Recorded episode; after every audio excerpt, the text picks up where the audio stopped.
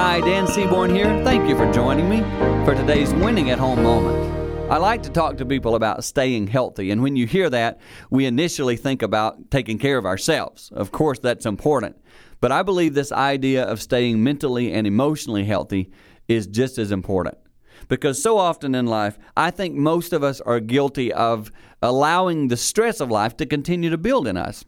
I shared with you in our last episode that working out, going doing something physical is a brilliant thing to do to keep yourself healthy. But in addition to that, for some people it's sitting and reading a book, letting themselves get away into another world for a while. My wife will read a book. It's so encouraging and helpful for her. I have friends who go play around the golf. I have other friends will go and share some hobby they enjoy with another friend. But the point is, they're spending time doing something to help them grow and stay healthy themselves. That's what helps them win at home.